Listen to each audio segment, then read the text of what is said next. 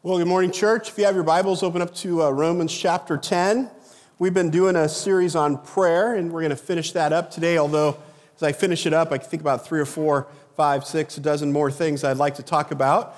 Um, hey, I have a great idea for next Sunday. I was just kind of playing with this at the beginning of the service. Tell me what you think. I think we'll have Rich do the announcements again next Sunday, but let's tie his hands together and see if he can do it. Um, I don't think he can do it. I don't think he can do it. He's not here, so I shouldn't, uh, shouldn't take shots at him. I'm sure he won't hear about that. Um, so, we've been doing this series on prayer, and uh, the idea is not to make you feel guilty, um, but it is to encourage you to pray more. Uh, the idea sometimes, just as a pastor, the things that prayer requests that I get, people asking to pray for, which is fine, but I would say 80, 90% of them are health related. And so we have a group of people who have received Jesus Christ, who believe that he is sufficient, and we're constantly praying for more comfort and more health for more days. That's okay. But I think there's other things that we can be praying about. So we looked at kind of three types of prayer to ask, seek, and knock. We uh, looked at praying for the lost, praying for the prodigal. Uh, we talked about praying for uh, healing, but we talked about that it's wider than just physical, it's spiritual, it's emotional, it's relational. Uh, we talked about praying for the impossible. And we talked about that, we saw that God has already done impossible things in us, and so we can pray that God will do impossible things in other people. And then we've kind of ratcheted up a little bit, and we've ca- called these last four messages dangerous prayers. And the dangerous prayers were search me, break me, use me, and then this morning, send me.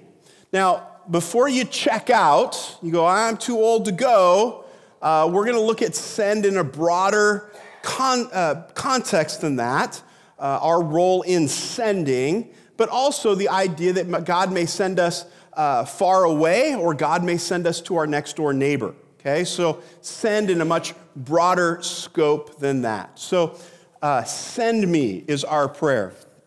And as we look at Romans chapter 10, obviously we're jumping in the middle of a, of a great theological letter that Paul wrote to the Roman church before he even got there. And he is, I think, towards the, the middle or end of his, uh, his journey here as an apostle to the Gentiles. He is broken hearted over the relationship between the Jews and the Gentiles in the church. And in Romans, he makes this great argument of God's sovereignty in his election and his, his choosing Israel and, and all that that means, but then also in saving the Gentiles. And so, Paul in chapter 10 uh, is in, in chapter 9 arguing for all sorts of God's sovereignty, but in chapter 10, he's talking more about our responsibility. And so he says, verse 1 Brothers, my heart's desire and prayer to God for them. Who's them here? We're talking about Israel. Just kind of jump up a few verses at the beginning here of chapter, or end of chapter 9, verse 30. What shall we say then? Here's his conclusions that Gentiles who did not pursue righteousness have attained it. That is a righteousness that is by faith. But that Israel, who pursued a law that would lead to righteousness, did not succeed in reaching the law. Why? Because they did not pursue it by faith, but as if they were, it was based on works. So Paul is arguing, says, look, Israel chased after the law and they never obtained righteousness. The Gentiles didn't chase after it, but they received it because of faith. And so Paul says, brothers, my heart desire and my prayer to God for them, Israel, is that they may be saved. For I bear them witness that they have a zeal for God, but not according to knowledge. So hear this, church. You can have a zeal and not have a faith. For being ignorant of the righteousness of God and see, uh, seeking to establish their own, they did not submit to God's righteousness. For Christ is the end of the law for righteousness to everyone who believes. Now, in verses 5, 6, 7, and 8, Paul gives this illustration that just muddles it for us a little bit. So let me preempt the muddle here a little bit. He is quoting from part of Moses' farewell speech. And so he is, he is making an argument here of the confusion of Israel chasing after something that they did not actually obtain. For Moses writes about righteousness that is based on the law that the person who does, um, does the command shall live by them. But the righteousness based on faith says, do not say in your heart, Who will ascend to heaven? That is to bring Christ down. Or who will descend into the abyss? That is to bring Christ up from the dead. But what does it say? So, what is he talking about? The word is near you. You don't have to go up to heaven to get it. You don't have to go down to the abyss to get it. The word is near you. What is the word? What is the word that is near? In your mouth and in your heart. That is the word of faith that we proclaim. And he's talking about faith in Christ. So you don't have to go looking for it. Because if you confess with your mouth that Jesus is Lord and believe in your heart that God raised him from the dead, you'll be saved. For with the heart one believes and is justified, and with the mouth one confesses and is saved. For the scripture says, everyone who believes in him will not be put to shame. For there is no distinction between Jew and Greek. For the same Lord is Lord over all, bestowing his riches on all who call on him. For everyone who calls on the name of the Lord will be saved. Amen? How then will they call on him in whom they have not believed? And how are they to believe in him of whom they have not heard? And how are they to hear without someone preaching? And how are they to preach unless they are sent? As it is written, how beautiful are the feet of those who preach the good news. But they have not all obeyed the gospel. For Isaiah says, Lord, who has believed what he has heard from us? So faith comes from hearing, and hearing through the word of Christ. We'll stop there. This morning, we're going to look at four things the problem, zeal without faith in Christ. I want to just look briefly at the passion that Paul had to see people saved. Then we're going to look at the pursuit that those that need to confess and believe. And then we're going to look at the preacher, those who are sent. And again, we're going to use a broader term for sent here, and we'll look at that in the Greek in just a little bit. But the idea of being sent overseas being sent to preach as a pastor, being sent to talk to your neighbor. So, the problem zeal without faith in Jesus. Why do we need to pray, send me? Or send someone? Or why does Jesus ask us to pray for workers for the harvest? Because the harvest is plentiful, but the workers are few. Why do, why do we need to do that? Because there's a problem. And the problem is number one, apart from faith in Christ alone, we are dead. Paul has made this argument already in Romans chapter 6, where he says, For the wages of sin is death. Now, sometimes the Bible uses hyperbole, but I think it's being literal here. We are literally, physically headed towards death, and we are spiritually dead in that we are separated from Christ and will be eternally separated from Christ apart from faith in Christ alone. So there's a problem. We're dead. And somebody needs to be sent to share the good news that there's life in Jesus Christ. But the problem that Paul sees is first that we're dead. Second, apart from faith in Christ alone, there is shame. It's not a word that we use often in our culture, but Paul is, is using this, I believe, on purpose in verse 33, as it is written Behold, I am laying in Zion a stone of stumbling, a rock of offense, and whoever believes in him, that is Christ, will not be put to shame. What he's saying. Those who reject Christ will what? Be put to shame. Now, in this culture, that was that's a big statement. It's an honor shame culture. To be shamed, to shame the family, to be a, shame in, in your name and what you've done. Paul is saying is that some people will pursue righteousness, good living, uh, being their own God, being successful, they, being the, the person that they thought they should be, and they're going to get to the end of their life and find that they were pursuing the wrong thing. What a waste. Or what Paul says, what a shame. Third, apart from faith in Christ alone, we are lost.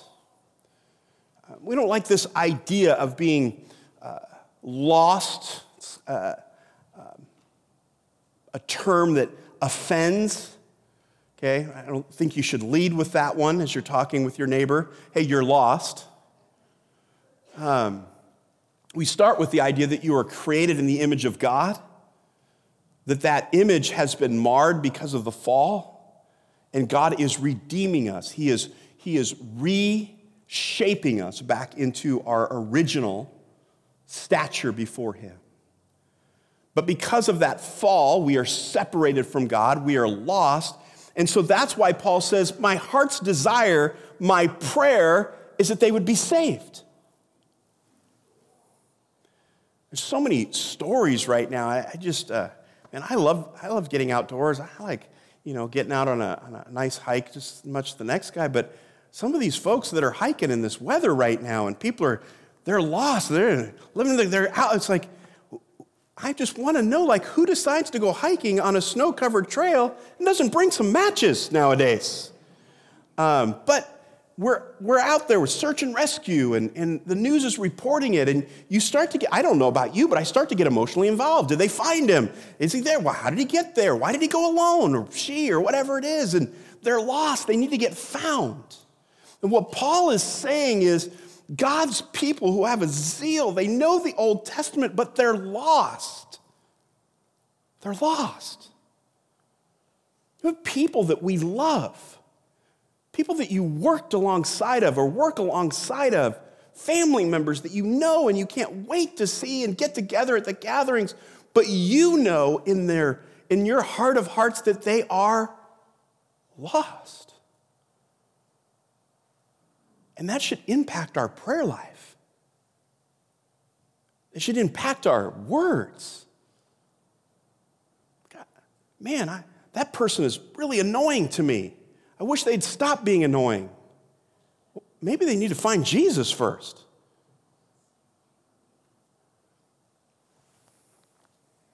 Paul had a passion for that. Apart from faith in Christ alone, we're ignorant. There's another thing you don't want to lead with that one, but, but Paul says here in verse 3 for, the, for, being, uh, for being ignorant of righteousness. He looks right at the Jewish people and said, You are ignorant of what righteousness actually is. Now, look, again, I wouldn't lead with that in your sharing the good news with somebody. But too often we think of lost people, those who have been around the church too long. You've been in these doors, and everything that you think of is church. Church. What are we going to do in church? When are we going to eat in church again? When are we going to sing in church again? When are we going to fellowship again? And it's church, church, church. And those people out there, they're, they don't know Jesus, and I, I don't relate well to them. And we start to see them sometimes as the enemy. Let me just say this lost people are not the enemy, they are victims of the enemy. Satan has blinded their eyes. He has them trapped. And we are to go rescue them. And then finally, apart from faith in Christ alone, we are on a, futile quest. And uh, verse 4 is kind of confusing. He says, For Christ is the end of the law of righteousness to everyone who believes. He's saying, Look, if you Jewish people would stop pursuing righteousness in the law and just receive Christ, it would be all over. It'd be done. You would get there. But you're still in this journey looking for something that you're never going to obtain.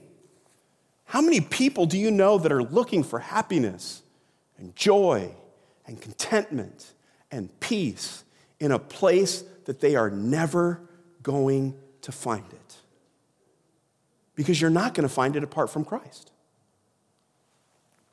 That's the problem. One of the things that stands out to me is the passion that Paul has.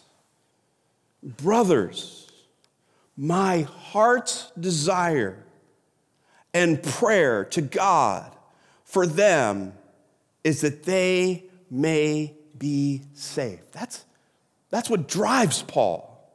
That's what Paul thinks about. Paul woke up in the morning, he was concerned for the lost.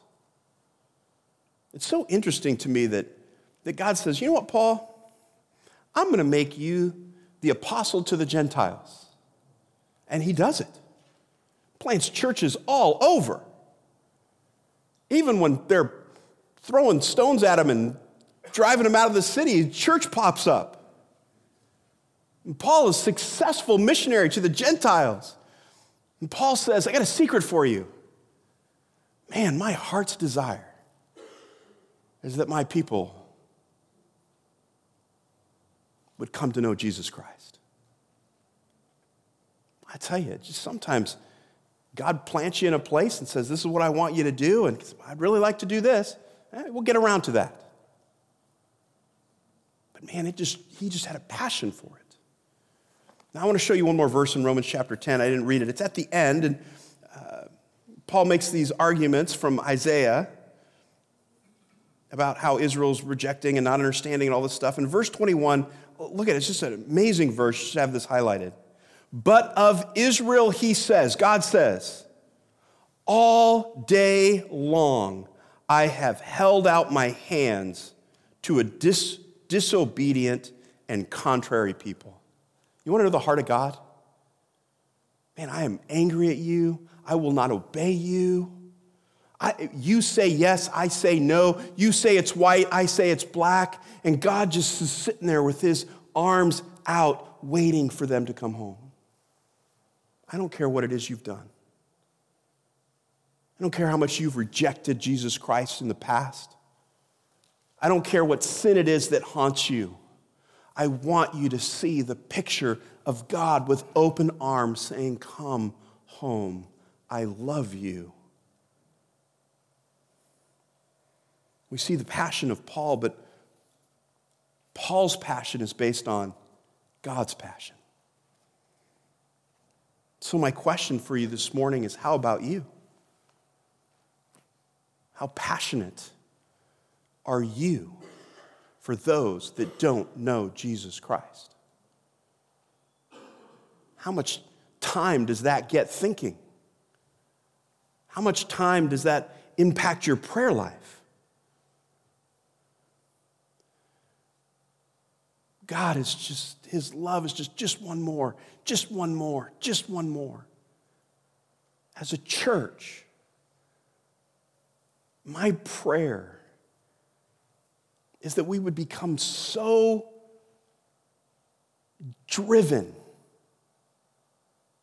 to reach just one more person in our community that every once in a while somebody would have to be, hey, can we slow down a little bit? Oh, man. Is, does it drive us? Does God's heart, does our heart look like God's heart? Beautiful picture of the passion there.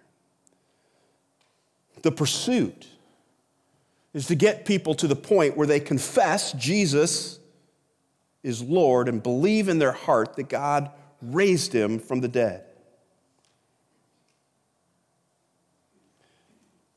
Beautiful verse, I quote it all the time. Um, let me just kind of open it up just a little bit this morning. We are to confess the truth of Jesus. Paul has already made the point that we're dead, that we're ignorant of the true gospel, um, that we are uh, in opposition to it, uh, that we are headed for shame, that we're separated from God, that we need to put our faith, the faith, in Christ alone. So, Paul says the way that we do that is we confess with our mouth Jesus is Lord. We say it, we confess it. This is what I believe to be true. We don't mumble it. We don't just say it at church. It's a confession. When pressed, it's what comes out of us. I don't know anything, but I know that Jesus is Lord. Now, let me just say something about Lord there. It's a pretty neat little word. And we as Americans don't like it. Let's just change it with the word king. Right? America's all about we rebelled from the king. We all get a vote. We all get some fair representation. Not in the kingdom of God. We are declaring that he is king. His word is the last word. He gets to declare. He is the truth. We are saying Jesus is Lord. There are groups of people in the church, and I'm not here to argue with anybody, but want to say some people can believe in Jesus and then later on they got to declare. I just don't see how you can say he's Jesus without saying he is Lord. That's it. That's what we're to confess. So we need to confess the truth of Jesus, and second, we need to confess the need for Jesus. Now, I say that because we live in a culture that doesn't really want to talk about sin. We don't want to talk about that we're separated from God. We don't want to talk about that we can't do it on ourselves. We want to pull ourselves up by our own bootstraps. I don't even have bootstraps anymore, but I want to do it. When I say confess my need for Jesus, what we are saying is I can't do it on my own. I can't pull myself up. I can't be good enough. I can't obtain to the law. I'll never be perfect. So I need Jesus. If we confess with our mouth Jesus is Lord and believe in our heart that God raised him from the dead, we believe that he is Lord, that he is King. Saving faith confesses Jesus as Lord. We said that. That's it. And you can just write in there King, number one. Second, saving faith believes truth. And it believes that, that Jesus is fully God, that he lived a perfect life, that he died for you and rose again. We believe the truth of God's word. Saving faith rests in that truth. The pendulum of works and faith just continues to swing throughout history. Israel said, No, we've got to work, we got to work, we got to work then we'll obtain righteousness. And we say, oh, no, no, it's by faith. It's by faith, and we don't have to do anything. Wait a second. There's, there's, there's a result of faith, but at some point in time, look, we just need to, to rest in the fact that Jesus is enough, He is sufficient. And some of us wrestle with that. Some of you are sitting in church and it's like, I, I know, I feel like I need to do one more thing. Can I get baptized again? Can I come forward again? Can I raise my hand again? Am I not serving in the right place? What, what, what's the one more thing that I need to do? Just rest in the person and work of Jesus Christ. Saving faith is satisfied in truth. You know, um, we all struggle, I think, some more than others, with this idea of contentment, especially in our culture. We're bombarded with new cars, new houses, new clothes, new gadgets. Okay, you go out and you buy the new latest, you know, screaming phone, whatever that is, that can do everything. And as soon as you get home, they advertise the next one. And you're like, I just left the store. Why didn't they tell me about that one? Because they know you'll be back next week to get that one. We're never satisfied, it's never enough. And so we're reminded this morning that whatever it is we're going through, we are satisfied in what God says is yet to come. His kingdom forever and ever and ever. That God is good and his promises come true. We're satisfied with it. Now, the problem is sometimes we have zeal without faith in Christ. The passion is that we want to see, I hope, the lost get found. We want them to come to the point that they confess Jesus as Lord and believe in their heart that God raised him from the dead. And if you're here this morning and you have not done that, that is my top priority that you would come to a place to recognize Jesus Christ as Lord and Savior. But I know for many people, I'm preaching to the choir. And I'm going to move to the fourth point this idea of preacher. Now, over the years, I've been called pastor, never been called reverend, I think by people in the community sometimes. But sometimes in the church, especially when I was a younger preacher back in the day, uh, I had a, some guys in the church that would call me preacher. One guy liked to call me preacher boy, which I thought was derogatory, but I took it. For most of us, I'm the preacher. Our missionaries are sent to preach. But the word that's used, I'm not going to quite say it right in the Greek, and Carmen will correct me later, but evangelikon. You can hear that word evangelize, evangelism in the word. It means to proclaim the good news. It doesn't mean to be a preacher. So when you see the word preacher there, it's not a position, it's to proclaim the good news. I came across this video uh, recently, it's been around for a long time. Uh, it is of a, a celebrity who is a very adamant atheist. And uh, somebody at one of his shows um, tried to evangelize him. And this is his response. Let's watch it. for somebody who doesn't believe in God, now, I've watched the video a few times. He says one guy isn't going to make a difference. It seemed to me that guy made a pretty big impact on him. I think those were tears he was wiping away. I don't think he would admit that. But how much do you have to hate somebody? How much do you have to hate somebody to believe that you have eternal life and not want to share that with somebody? Um, powerful. Paul calls the preachers are those who are sent in verses 14 in following. Paul addresses two problems, or hindrances to the gospel. The first is that we have people that don't believe. He says, Man, I wish, I wish Israel believed this. They don't believe it, but I wish they, I wish they did believe. But now he introduces a second problem. And the second problem is there are people who would believe, but who have not heard. So Paul calls the church, writing to Rome here, he calls the church to send preachers. Now, again, uh, we're using a broader term here. This means to, um, uh, to proclaim good news. You have received the good news, and so we are to send that good news or share that good news. He uses the word preach here. It means just means to share the proclaim the good news. And preachers are sent. Somebody has to send them out.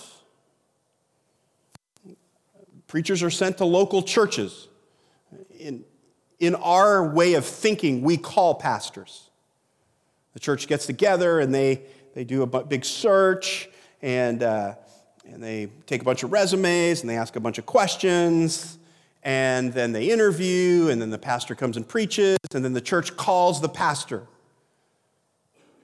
But understand that something has happened before that.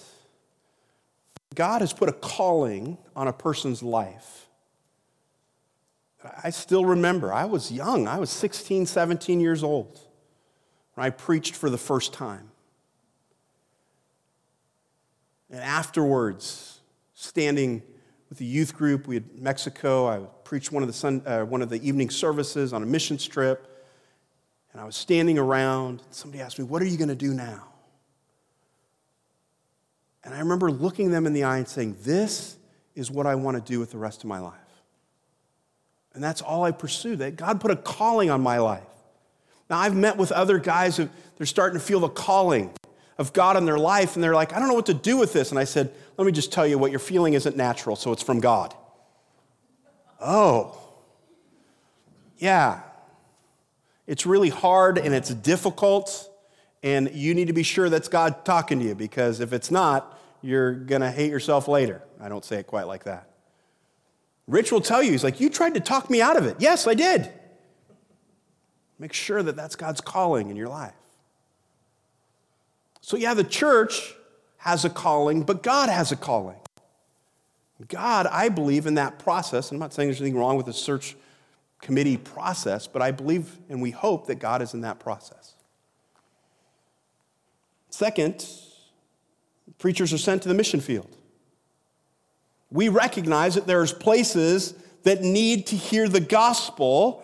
So people who have a calling from God, the church sends them out there as the church's representative to preach the gospel, and the church supports them. There are those that are sent to your neighbor. Whoa, now this is getting personal.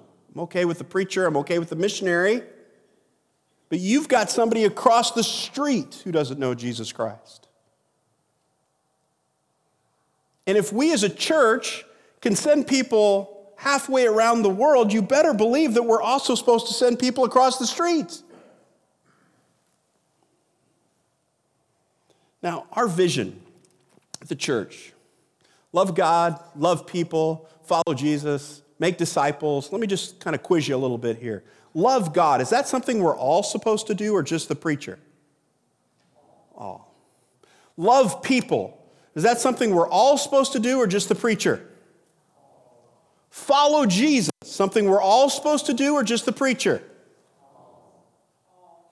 Make disciples? All. All. That's what we're called to do as a church. Maybe you're sent to a specific group. Maybe God's given you a passion for children or for youth. It's okay. Preach the gospel there, share the good news there. Maybe some of you are called, and this might be the hardest mission field of all, to your family. Oh, man. Right? Man, that's hard. Share with your siblings, maybe your parents, your grandkids, whatever it is. That's, that's a hard thing to do, but God's calling you to, to be the proclaimer of good news. Preachers are sent. Second, preachers are beautiful. I just had to use this as a point here. He says it, not me, so I'm just giving you God's word here. He says in verse 15, what? How beautiful are the feet of those who preach the good news. Man, what a beautiful thing when people feel called and are sent and they go. God says it's a beautiful thing. Notice he doesn't say how beautiful are them when they have converts. Just look, God just says, it's just beautiful when they go and they, and they say it, they do it. It's beautiful to me. It's beautiful when they do that. Preachers are gospel centered, but they have not all obeyed the gospel. For Isaiah says, Lord, who has believed what he has heard from us? Look, the point, and we, we get into so many different discussions about the end times and, and uh, miracles in the Bible and all these different things. Can we just be reminded that we need to stay focused, that God loved us so much that he sent his son? Yeah, and I'm not going to convince you on every doctrine and different little thing that I believe as I study, but I, I hope that we can agree that Christ is sufficient that we can keep the gospel centered, or as we like to say around here, let's keep the main thing the main thing. And the main thing is Jesus. Preachers are Christ centered. We need to keep that focus on Christ. Now, when we talk about being gospel centered and Christ centered, what does that mean for us as a church? We, we uh, as Rich said this morning, we're starting this new study uh, next Sunday. Uh, the books are in the back. We want you to grab one. We want everybody to do it. Everybody. Um, I think they're easy enough to read to your kids and ask them a few questions. I think they're deep enough for you that have been around and studied God's word for a long time to get something out of it. And it's just a daily devotion. Add it to your morning, add it to your evening, whatever you're doing, discuss it as a family. Bring it up in your small group. Small group leaders. Bring it up in your small group. Maybe if you're not in a small group, maybe we can start a couple just small ones for a short period of time to, to talk about this. But as we understand who Christ is and how we've been forgiven, then we are to apply it in ways. And those are the prayers at the end. So let's all do this together. Let's stay Christ centered. Let's stay gospel centered. So, what's the application and action? Look, pray for those who are sent. Um, you know, whether it's, uh, you know, rich and working with the youth or uh, children's ministry, uh, whether it's uh, this good community group that we've got going on. Pray for those who are sent. Pray for our missionaries. Pray for your pastors. Pray for those who you know are on mission, sharing Christ with their family. Pray for those who are sent. And maybe this is just a little bit harder, but provide for those that are sent. Sacrificially give so that those who are out doing the work can not be distracted by the, all the other things. And then pray that God would send you. Now, for some of you, um, you think, man, I'm too old. Uh, there might be a group here that says, I'm too old. Well, again, your neighbor, not that far away, you can make it. You're here this morning, you can make it to your neighbor's house. Okay? Some of you are maybe getting towards the end of your career, getting close to retirement, and I just want to say that the, one of the biggest groups that is going out on the mission field right now is the retired group, retired from their first career, second career as, as missionaries. So maybe God's calling you to do that. Maybe you're saying, I'm too young. Oh, no, this is perfect time to pray. Is God calling me? Is God calling me to give full time to the proclaiming of the good news? So pray that God would send you. It's a dangerous prayer. Because if you say, God, send me, he might say, okay. You don't have to ask me twice. No, really, God, do you want to think about it? No, I'm good. Are you good?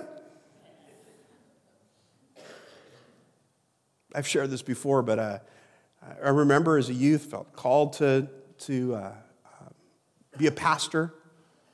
Um, I remember going forward to the churches during the missions conferences and saying, God, I'll go wherever you want me to go.